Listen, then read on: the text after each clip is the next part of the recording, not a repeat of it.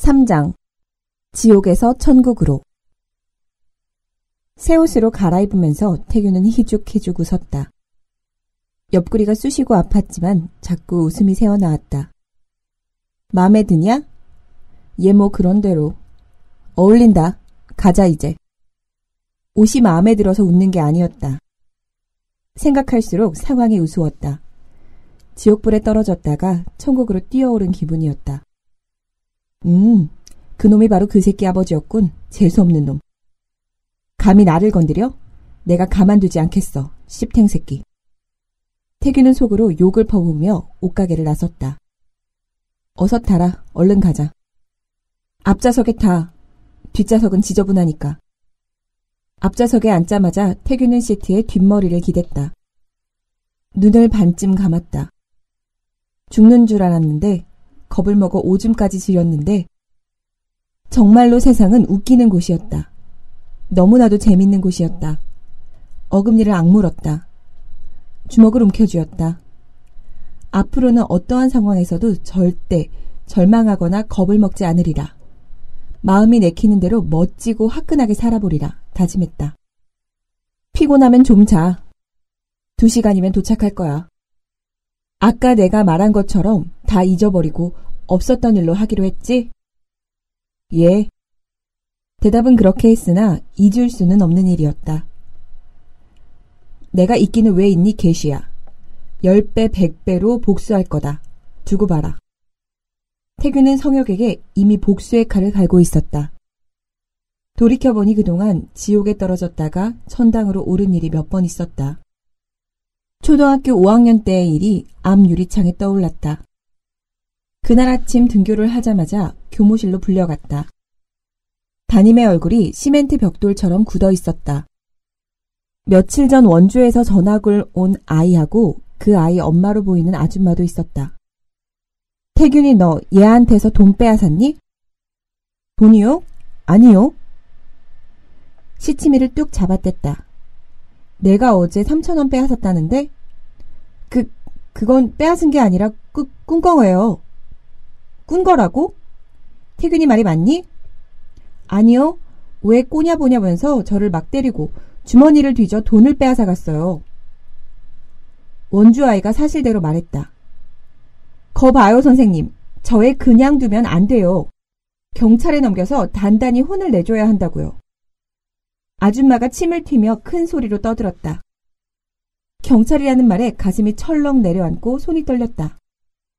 너 얘를 때리기는 왜 때린 거야? 그건 얘가 뭐 먼저 저를 째려봐서. 아니에요, 선생님. 저는 째려보지 않았어요. 그냥 슬쩍 쳐다본 것 뿐이에요. 선생님, 단단히 혼을 내야 해요. 이에 그냥 놔뒀다가 바늘 도둑을 소도둑으로 키우는 거예요. 제가 그런 경우 여러 번 봤어요. 경찰에 신고부터 하세요. 안 하면 제가 하겠어요. 눈을 부릅뜨고 계속 경찰 얘기를 하는 걸로 보아 겁을 주려고 그러는 게 아닌 것 같았다. 아무래도 안 되겠다 싶었다. 어머니, 다시는 이런 일이 없도록 제가 단단히 혼을 낼게요. 태균이 얘 여태 큰 말썽 없이 학교 생활 잘해왔어요. 그런데 사춘기가 되었는지 무릎이라도 꿇을까 생각하는데 다행히도 담임이 변호를 하고 나섰다. 너 얼른 잘못했다고 빌어. 자, 잘못했어요.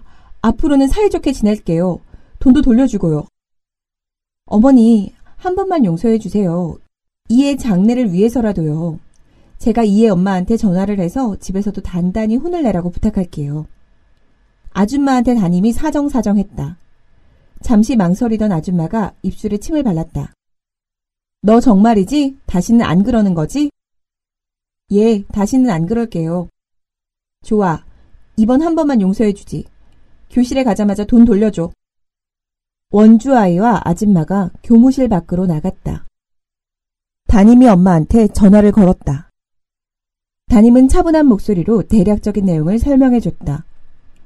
수화기를 타고 엄마 음성이 조그맣게 들려왔다. 담임이 대답했다. 네, 말씀대로 겨우 3천원일 수도 있지만 그래도 아시고는 계셔야 할 것 같아서요. 그리고 어머님도 태균이 학교 생활에 좀 더 관심을 가져주셨으면 좋겠고요. 요즘 애들은 사춘기가 일찍 시작돼서요. 담임이 전화를 끊고 말았다. 태균이 너 다시는 그러지 마. 예. 집에 가면 엄마한테 혼 좀 날 거야. 각오해. 엄마 많이 화나셨으니까. 예. 건성으로 대답했다. 얼른 들어가. 수업 좀 곧 눌릴 거야. 잔뜩 겁을 먹고 있었는데 일이 너무 싱겁게 끝나고 말았다. 교실로 돌아가자마자 원주 아이의 얼굴에 3천원을 확 뿌렸다. 그러면서 주먹을 들어 흔들며 앞으로 조심하라는 경고를 해주었다. 한번 옛 생각에 빠져들자 과거의 기억들이 줄줄이 사탕처럼 잇따라 떠올랐다. 눈앞에 초등학교 6학년 때 여자짝 아이의 얼굴이 또렷이 나타났다. 5학년 때 담임 말대로 사춘기가 일찍 시작되었는지 자꾸 여자아이들의 가슴과 엉덩이로 시선이 가 머물렀다. 어느 늦은 봄날이었다. 짝아이가 짤막한 치마를 입고 학교에 왔다. 팬티가 보일락 말락 할 정도로 아주 짧은 치마였다. 수업 시간 내내 신경이 쓰였다. 등하굣길에서 자주 보았던 룸사롱 광고지가 시야에 어른거렸다. 나체의 여자 사진이 선명하게 인쇄된 명암 크기의 전단지였다. 호기심이 강하게 일었다. 5교시가 끝났다. 쉬는 시간 내내 가만히 앉아있던 짝아이가 화장실에 가기 위해 복도로 나갔다. 다음 수업 시간이 시작되기 불과 3분 전이었다. 뒤를 쫓았다. 복도에는 아이들이 별로 없었다. 매우 급한지 짝아이는 빠른 걸음으로 걸었다. 걸음을 걸을 때마다 치마가 나비처럼 나풀거렸다. 팬티가 보였다 안 보였다 하며 호기심을 더욱 부추겼다. 짝아이가 여자 화장실로 들어가기 바로 직전 바짝 다가가 한 손으로 치마를 들쳤다. 그와 동시에 다른 손을 팬티 속으로 깊숙이 집어넣었다. 아!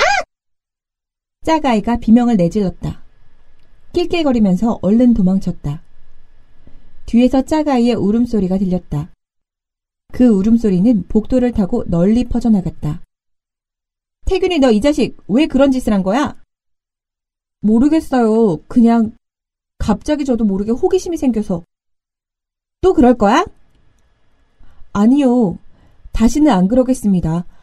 앞으로는 진짜 죽어도 안 그러겠습니다. 맹세합니다, 선생님. 두 손을 모으고 최대한으로 반성하는 표정을 지었다. 정말이지? 네, 정말입니다. 진짜 정말입니다. 좋아. 내가 한 번 용서해주지. 감사합니다. 감사합니다, 선생님. 머리가 바닥에 닿도록 허리를 굽혔다. 담임의 어깨를 툭툭 쳐주며 말했다. 나도 남자니까 그런 호기심 다 이해해. 어쩌면 그러는 게 정상적일 수도 있어. 허허허. 남자 담임이 허허허 웃었다. 요즘 애들도 우리 클 때랑 비슷해요? 으하하. 그럼요. 남자들 심리 어디 가나요? 다른 남자 선생님들도 한마디씩 하고 따라 웃었다. 앞으로 그러지 마 알았지? 네. 내일부터 자리를 맨 뒤로 옮겨서 당분간 혼자 앉아.